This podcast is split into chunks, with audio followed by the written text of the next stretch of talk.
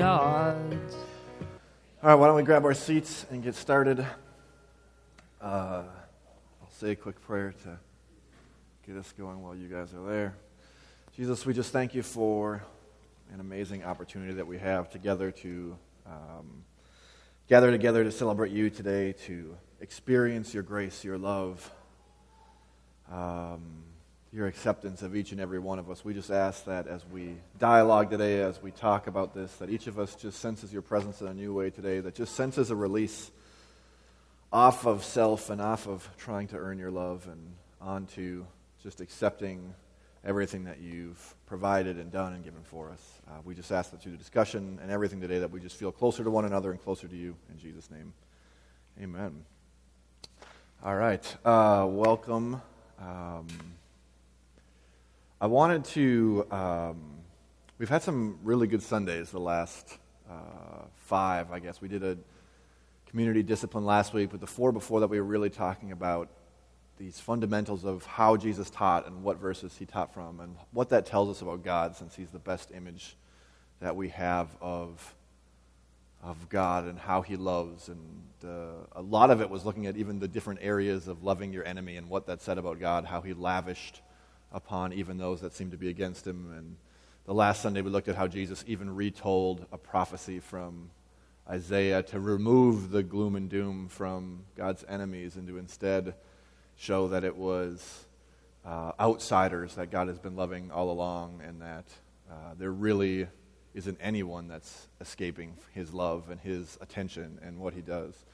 Um, but man, when I was growing up, I uh, I had this crazy feeling. Well, not crazy, but I definitely felt like I couldn't measure up to uh, my dad in my life. Like it doesn't, didn't seem like no matter what I did, I could ever get the like, oh, nice job with that. It was always criticism of what could have done better or what wasn't.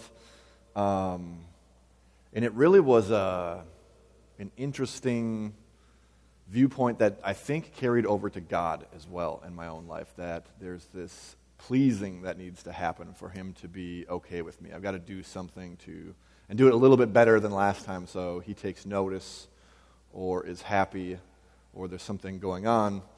Uh, and I think in my own life, probably around 17 years old, it clicked where this just isn't going to happen with my dad. I don't think there's, I, have just got to stop trying to please him. And so just gave up on that. Uh, and maybe 18, 19, 20, 21, somewhere in there, there was a, I probably just can't please God either. Like there's just, um, this, sit, this list of regulations that are put out there that if you live this way, God is pleased with you. If you don't, He might not be. I did not measure up to that stick. And so it was like, man, why even try if, I, if all my best efforts are just going to land me in disappointment and a God who's just not paying attention to me? Um, just like my other dad, um, why go there? Why, why even try? And so I think there was this like this lull of, I'm just not going to put effort in any longer to try to do this. Now, my grandmother and my mother really did a great job of making sure I always knew that God loved me. So there's this base like, Luke, you're loved. And I know I've said this many times, but I, I honestly had this, this thought that if I died, I would definitely be with the divine, with everyone in whatever the next heaven, whatever that looks like. But there would be people panicking, being like, "Who the heck let Luke in? Did we? Did he sneak over the gate? Did he backdoor? And can someone check the records?" Because what was pitched to me, what was shown, was definitely this earning system. And we're a grace church, and so uh, I see grace being the most important element that Jesus brings us and the most important revelation in the whole Bible, and, and this fact that it's God pursuing us. Um, grace being the free and unmerited favor of God. It's, it's free, it's a gift, it's, it's, it's given to us, it isn't earned. Yet, so many times we find ourselves being a follower of Jesus or entering camps of Jesus followers and not feeling this a love that doesn't have strings attached and acceptance a pride a um, that there, there's little things that we can do to mess things up. I had a friend who um, smoked cigarettes, and cigarettes was his jam with God, where he thought, man, I, I'm back to smoking cigarettes. God isn't looking at me anymore. Like he had to turn his back for this moment on me. And he's no longer can be shine on me until I finally get over this addiction. And he'd make it like a few days and be like, I feel, I feel so good right now. I feel like God is like, like loves me and is shining down on me. And you're like, really? Because you, because you're struggling to quit cigarettes for two days, and then he would we'd be at a party somewhere and there's cigarettes in the air and he'd start smoking again and be like, I blew it. Why even try? And you just see the depression that sets in, just like, I, I just can't, I can't do it. And for, I don't know why cigarettes were his thing with God, but that was the one thing that, man, if I do this, God's just so disappointed. He can't even look at me right now. You just got to turn his head and look the other way. And it's, man, when you start to realize how loving God is, if you spend the weeks that we have together, like focusing on this retelling of the story that Jesus does, this reframing of what God looks like, it breaks your heart to think that there's so many people out there that are uh, thinking they don't line up, thinking that they're not good enough, thinking that there's something more, thinking that they have to earn God's love. Uh, and to be honest, grace runs counter to, it seems like everything on the inside of me. My human instinct nature just seems to be like, this doesn't make sense. Uh, there, our society is built on this desire to earn, this desire to get merit, this desire to look pleasing to those around us, and it gets reflected back on God in a, in a way that clouds things, that makes him look different, that, that really messes with the whole thing if we're really understanding grace. Um,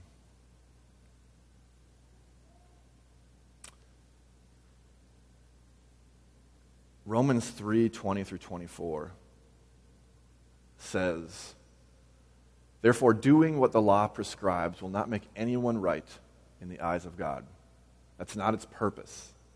But now for the good news. God's restorative justice has entered the world independent of this law, and this redeeming justice comes through the faithfulness of Jesus, the Anointed One, the liberating King who makes salvation a reality to all who believe without the slightest partiality.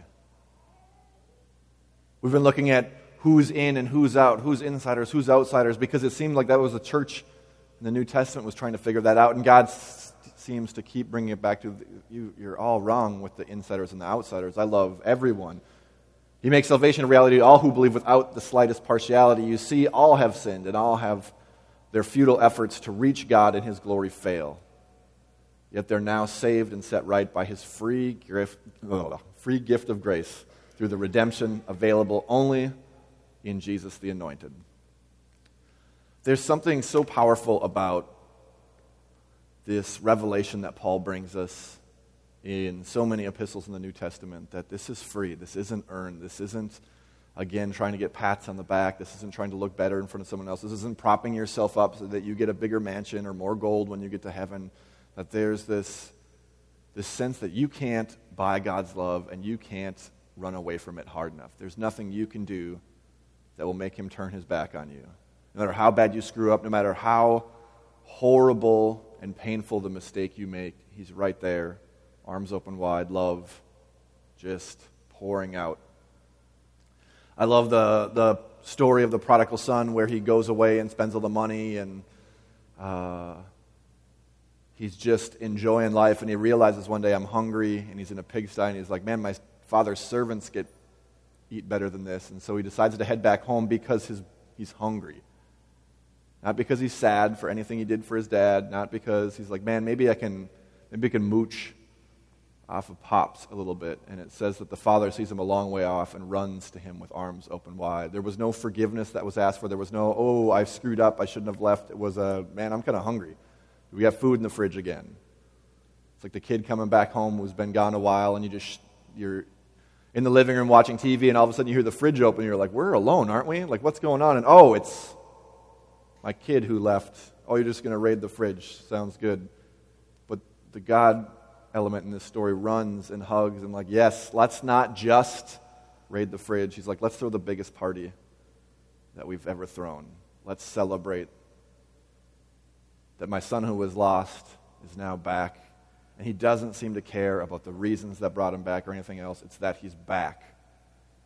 And this brings us to grace and needing to understand grace and wanting to talk about it because it's such a pinnacle. We got this reframing of God through Jesus, but the message of grace is his message. And so, if this isn't the foundation that everything stands on that we talk about here, if this one key, this one starting point isn't at the bottom of the pinnacle of ideas that we're standing on for spirituality, living a life of love, then it's, it's it's messy. It's going to fall apart. There's, it really, no matter what angle you try to, to put on Christianity, if it's not founded in grace, it just crumbles. It just doesn't stand. We can always find things to sh- shoot holes in it and ways it doesn't work. If we go to Romans 11, 6, it says, Grace is central in God's action here, and it has nothing to do with the deeds prescribed by the law. If it did, grace would not be grace. If it had anything to do with you performing to some set of rules so that you can own up, look right, do something, then it's not grace. This is how we're in meshed with God, how we're loved, how we're, He sees us as perfect. He, now, Jesus gives us tons of examples of ways that we can be His hands and feet, ways that we can usher in the kingdom of heaven if we love our neighbor differently than we have been, if we love our enemies the way He's loved us. These are invitations into his way of living in the kingdom of God, but no way do they distract from his love for us or take us away from any invitation to be in right standing or in perfect relationship with God for as, as long as eternity lasts and whatever that looks like. There's nothing that those performance issues change that. It's only because of this gift that he's laid in front of us and said, hey, this is from me for you. And it's not just a gift that was like, hey, I wanted to give this to you and you run away. It's a he's constantly there, like, hey, don't forget, I brought this again. I know you didn't want it last time, but it's right here waiting. In Ephesians 2 4 through 10, he says, at the beginning of Ephesians, it starts talking about this, Ephesians 2, how we all have messed up. We, we're, we're human. We are fragile. We have got broken stuff about us. But then in verse 4, it starts with but God. So it's like, yeah, we're all human, but. But God, with the unfathomable riches of his love and mercy, focused on us, united us with the Anointed One, and infused our lifeless souls with life. Even though we were buried under mountains of sin, he saved us by his grace. He raised us up with him and seated us in heavenly realms with our beloved Jesus the Anointed, the liberating King. He did this for a reason, so that for all of eternity we would stand as a living testimony to the incredible riches of His grace and kindness that He freely gives to us by uniting us with Jesus the Anointed. For it is by God's grace that you've been saved. You receive it through faith. It's not our plan or our effort, it is God's gift, pure and simple. You didn't earn it, none of us did, so don't go around bragging that you must have done something amazing or bragging that you've got the, the right formula for what Christianity looks like, or bragging that um, someone else is wrong because they don't look like how you're worshiping God. It says, You didn't earn it, it was a gift. So, and none of us is, so stop going around bragging that you must have done something amazing, for we're all the product of His hand. Heaven's poetry is etched on our lives, created in the anointed Jesus to accomplish the good works God arranged long ago. It seems like as the years go by and the older I get, this line, heaven's poetry etched on our lives, just, I see it everywhere. No matter the people who are most different from me, who worship God the most, like so different, I see heaven's poetry etched on our life. I sense the love of their Creator and this unity and this grace is a gift for every single person. I love this verse in the scriptures where it says God sent his son to pay this sacrifice. We see this story of Jesus dying and being beaten, and the sacrifice being paid, a life getting cut short, 33 years old, roughly. And they said, if, if God was, is, was willing to do this, to come and be human, to, to um, sympathize with us, to walk in our shoes, to be like, that's what it's like to be human. That's what it's like to, to hurt. That's what it's like to struggle. That's what it's like to want to do good and feel the human impulse to just protect self and to shun everyone else. He understands and he sympathizes with our weaknesses. And he says, If I was willing to do that, what wouldn't I do so that each and every person would know that I love them and invited them to be with me forever. But this, this thought that a relationship or salvation or something with Jesus is earned, is merited, is, is a reward because you said the right prayer or you did the right uh, actions, you loved your neighbor just right, and now you're, you're, you're invited into some brotherhood of saints that perform correctly is, is bogus. It's bad theology. It's, uh, this is a gift, plain and simple. And I hear, I hear the, those out there who, who critique it. Well, Luke, but if you tell people that, that God loves them no matter what, they're going to just run free and sin and do whatever they want to do. And you're like, really? That's, that's where we go. So don't tell them about God's gift because if we do, then they'll just turn into sinners. So let's bury the good news of the gospel. Let's bury this truth. Let's bury this love. And instead, let's put it back on their shoulders and be like, if you perform just right, then he'll love you. And that's going to produce good works. In me, it produced failure. I tried and just was done. Like, this isn't happening. Some of you are good at whatever list someone gave you. And so you're like, I got my list down, Pat. But Jesus talked to those people too, and he's like, You're missing it. You, you might not be murdering someone, or, but he's like, this is, this is about people and compassion and so much bigger than if you were even thinking ill about your brother. You've missed it. And you've missed all of this. And so he takes this, this list that we think we're doing good and he just kind of crumbles it. I hear so many people that talk about what could be after death and whether they're Christians or not. So many times it's like, well, they were good people, so I'm sure good people will be there. And so, what's the opposite of that then? People you think are bad are not going to be there? They're not invited in there. And then, who sets that list? And what does that list look like? Which denomination has the right list of what's good and what's bad that are going to let people in or not? Or do we believe what Jesus said? What the saints say after him and the scriptures write about it's a free gift, so stop trying to earn it, trying to one up your neighbor, trying to. What if we were all on an even playing field with God's love? What if there wasn't anything you could earn it? But what if all of a sudden then you can rest and all of a sudden it's not this pressure to perform and you're like, okay, now what do I do with my time and my energy in this heart? Like all of a sudden I'm feeling gracious. I'm resting. I've stopped running the, that uh, hamster wheel to get God's love. And all of a sudden you hear this still small voice that points out someone in your life and be like, what if we loved this person a little differently? What if we provided for them? What if we bought them a meal right now? What if we raked their leaves because it looks like they're stressed out and work's been crazy and they're just piling up in their yard? Instead of just complaining about it when our friends are over, look at my neighbor's yard, they didn't have time to rake it, it looks horrible. What if we went over there and started with something as small as raking leaves? To say, like, hey, I saw you were busy and I wanted to help out and I wanted to be a part of your life. The interesting thing is, once you give up on self perfection and give up on you and give up on trying to perform, all of a sudden there's this freedom to be like, man, what do I want to do? Where is there room? And that's where it gets scary because all of a sudden there are these ideas, these divine sparks, these little seeds that say, well, what if we did this? Or what if we love this person? You're like, oh, really? That person? That kind of love? I just saved that $100. I wanted to buy a new pair of sneaks. Like, they're calling my name. They must have, they could have budgeted for this problem in their life. They could have saved up. Like, now that crap hits the fan and they're short 100 bucks, I'm the one who's got to step up and do it. And this struggle goes on, but inside there's a softening that says, yeah, but what if? And then you try it and you follow God and you do this thing. All of a sudden you feel like you're in tune with this divine song. And all this wandering and all this looking for God and all this trying to perform, all of a sudden seems to make sense, and you're like, oh, this is what it's all about.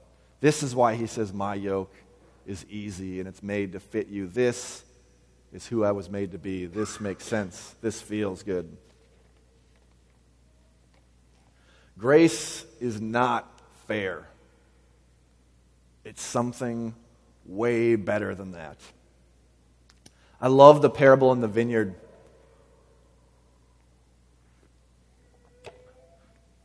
Jesus gives this parable and he says a guy owns a field, a vineyard. In the morning, he goes to the city and he grabs a couple workers and he says, Come work in my vineyard for this price. And they're out working, and it must have just been the perfect environment. And he's like, man, we could get some more people out here. And so he goes back to the city around lunchtime and he grabs some more people and he says, Come out to the vineyard and work, and I'll pay you this price for the day. And this guy must not have a lot to do because he ends up going to the city a couple more times, but he's, I don't, he's got afternoon tea. Uh, and he's in the city again, and he grabs some more people at like 3 o'clock, and it says, Come out to the vineyard. It makes it seem like even right up to the end, he finds someone who needs a job or can be a part of this and invites them to be a part of this vineyard. And then the clock or the crow, I don't know what happens back then. How, how do you know? What did they do before watches? Like, I was thinking about that the other day. Like, when I was thinking about the story, like, how did they know the workday was in? The sun is setting? Is it. But anyway, whatever they used to figure out that the day was done, the whistle blowing, they're ready to get their checks. And uh, Jesus starts with the guy, or the God person in the story starts with the, uh, this vineyard owner, starts with the person who's there the shortest amount of time, the guy who showed up at like 15 2. He, he raked just a few things, clipped a couple branches, and all of a sudden the whistle goes. He's like, man, this, was, this is the best job ever. And he hands him a full day's wages. And the guy behind him is like, man, I've been here since 3. He just was here 20 minutes. And Jesus hands him the full day wages. And he goes on to the person who was there the whole stinking day. And these guys are ticked. They're like, why did you pay him the same as us? Like, this doesn't seem fair. And he's like, I told you what I would pay you for a full day's wages. Why, why are you mad that I gave everybody the same? The thing ends up saying, like, um, he tells him to take your money and go home. He says, I can give my money to whoever I please, and it pleases me to pay everyone the same amount of money. Do you think that I don't have the right to dispose of my money as I wish, or does my generosity somehow prick at you? This is a question I think you could ask the American church half the time. Does my generosity prick at you? Is my ability to love everyone the same and want to dole out my grace the same to every single person, does that, does that bother you? Am I not allowed to be this generous if I want to? And the only reason it would bother you is if you're on a weight scale again. If you're like a, my performance deserves more than someone else's performance. My actions get more, their actions get less there's a tick, there's a check and balance. And it shows us right again, like, man, I'm back onto the measuring people. And God is not in the business of measuring people, He's in measuring out the full amount of grace and love and acceptance and peace. And the sooner we get that, and that is the foundation, and that's the starting point. This is everything's built on that the sooner this all starts to click and make sense, and we've got more time, and we stop running around worried about me, and we've got time to love our neighbor as Jesus tells us to. But then I'll end up talking to you, some of you, and you'll be like, well, what about this verse? Well, does this verse fit with how God looks, how we've been talking about Jesus redefining God? Okay, yeah, maybe it does. Sounds good. Does it fit with grace?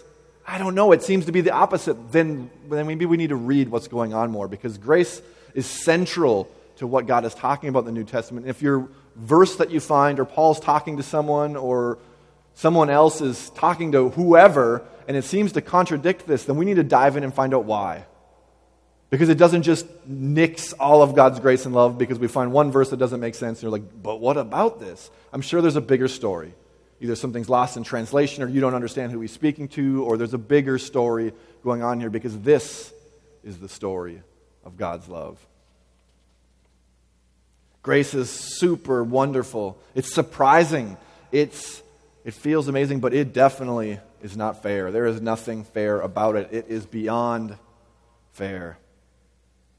Today, God is going to give me ridiculous, completely unfair, surprising amounts of grace and love that continue to just amaze me and how beautiful and loving He is and inspire me to be that way to those around me. Today, God is going to give me so much more than I could ever dream of earning on my best day and my best effort in my I got enough sleep, I ate the right diet, I am motivated for some reason to just conquer the world. That day, my best effort. He loves me better than that every single day, even on my worst days, the days where I get angry and do something stupid or say something stupid or I just am selfish. He loves me the same way. Today, if you're looking for it, God will surprise you with the amount of grace and love that He is pouring out to you. And if you're not surprised by the amount of grace coming, then I wonder if you understand it yet. If you understand what He's really about, if you understand the story of this really is the foundation that you're building your faith on, or if this is just a little brick that confuses you that's somewhere in the mix of the bricks.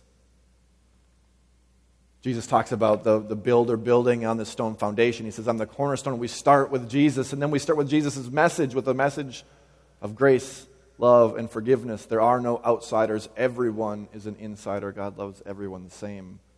Then you can start building on, well, yes, we love our neighbor as ourselves. We love our enemy as Jesus loved us. Jeez, how does that look? How do we do that? How do we work these things out? We start to hang things on this beautiful curtain rod he gave us, but this curtain rod is Jesus and his grace that his, he's paid for everything for us. So we do communion every Sunday when we get together. We need that physical, tangible object. We need something natural that's been made divine, just like God in human flesh, being the divine becoming human that says, that reminds us it's all Jesus and it's not me. And together we walk up there and we think of all the ways that we tried to measure ourselves or measure someone else during the week, and we get to lay it all down on that table and be like, I, I don't have to carry this. I don't have to carry the comparison. I don't have to carry the, the trying to earn this stuff. I just get to lay it down and I get to pick up this piece of bread and dip it in the wine and enjoy the light beauty that comes in knowing that God has taken all this off my shoulders. So it can't be earned. Nothing can add or subtract from his love. Have you received this free gift of grace? There's not a special prayer, there's not a way to get on it, it's just receiving it. Have you received it or are you still trying to earn? And where are you trying to earn? What does, what does that look like? Can you practice setting that crap down for a while and just resting in Him and trusting that He really does have it? Following that spirit, that still small voice that may inspire us to go somewhere else. Can we trust God with this or do we have to micromanage each other to make sure everything's going on? Jesus says it's better that I leave because the Spirit of God, I'm going to send him to fill each and every one of you. Do we really trust that the Spirit of the living God is in us? Or do we think, ah, I better be there to make sure you're not screwing up, to make sure you're not messing around, to make sure that you're not breaking some rule or even the, the things that are so important to us generosity and peace and love and acceptance like we're going to miss it at times but it's not this throwing stones at one another when you see it. It's that honesty, like we talked about last week, with being able to confess to one another. I'm struggling. I want to be more generous here, but man, it's been hard because I, it, it seems like this person is just trying to walk all over me or steal my job or make me look bad so that they can get the promotion I was hoping for. How do you love someone who is in direct competition with you? And that's the kind of honesty that, that invites healing and invites openness, being able to say that with one another instead of putting on the mask that says, I'm perfect. Everything is great. This last week was fantastic. I was actually having a conversation with my mom this last week. We had a great lunch together, and we were talking about childhood. And some of this stuff came up, probably because I'm writing about it. I don't know why. Maybe just divine moment. Uh, we talked about one of the hardest things sometimes growing up was that we had to put a smile on when we drove into church, no matter if we were fighting on the way in or what happened the week before. It, it could have sucked. I could be buried in homework as a kid or just feeling the pressures of life, but you couldn't say that. You had to make it look like everything was okay, and it was so hard to do that. And I told her, I'm like, the, one of the most beautiful things to me is sitting in discussion, and we'll get to discussion a little bit, and one of you being able to be honest, be like, yeah, we fought all the way in and there's something on the inside of me that's just like, yes, there is beauty in being able to be open and honest and just be like, this was a hard week. I was pissed at Doug or Amy or, you know, like, because they said something mean last week. They were an ass, and I didn't appreciate that. And I've, I've been ticked, but now I can say it, and now I can be honest. And there's something that happens, there's a healing that happens because of that. Um, I'm talking too much. Have you accepted grace or are you still trying to earn it yet? Maybe you think he's disappointed with you at times, and it's time to just unwrap this gift of free grace because it's not true. He's always in love with you, he's always pursuing you. How do you give your love to someone else? Is it with expectations? Is it with ifs, ands, buts? If it looks this way, then I'll love you. Or is it free? Can we even grasp for this? Can we practice it? Can we try it out together? How do we model this out? As a community, if this really is one of the foundational principles of, of Bloom, we've got to talk about this. We've got to live it. We've got to discuss it. We've got to chew on it. It can't be a one time conversation, then we move on like, oh, we got that. Uh, because we obviously don't. These four Jesus Sundays we had brought up a lot of questions and a lot of interesting perspective from people because we're kind of tearing down old models of what God looked like and we're rebuilding him here so that it's, there's something, we're looking at Jesus as the architect, as the, uh, the lens through which we're now viewing Scripture. What does Jesus say about this? Does he redefine something? And now, what is his message that he's bringing and what is he sharing? How is this grace and this gift that he's paid for? How does it change things? How does it change what we look at? If we're doing this, it may bring up questions, it may bring up amazing discussion, but it's, we keep ourselves centered on the things that um, are most valuable to us and take us places. I'm going to pray, and we're going to go into discussion for a bit, and we're going to see what comes out. Uh, we started a little bit late today, so I apologize, but we do have music as well. So, um, Jesus, uh, help us to rethink any area of our life where we're still trying to earn, where we're still trying to measure up, where we're still trying, where we're measuring someone else up instead of just seeing that you love them, that you love us. That there's nothing that can separate you or anyone else from the love of God. We just ask that as we discuss today, as we chew on this this week, as we try to practice this, that your spirit would be there with us, confirming, whispering that love and acceptance and grace in our ears. Help us to see it this week. Help us to be surprised by your grace. In Jesus' name, amen.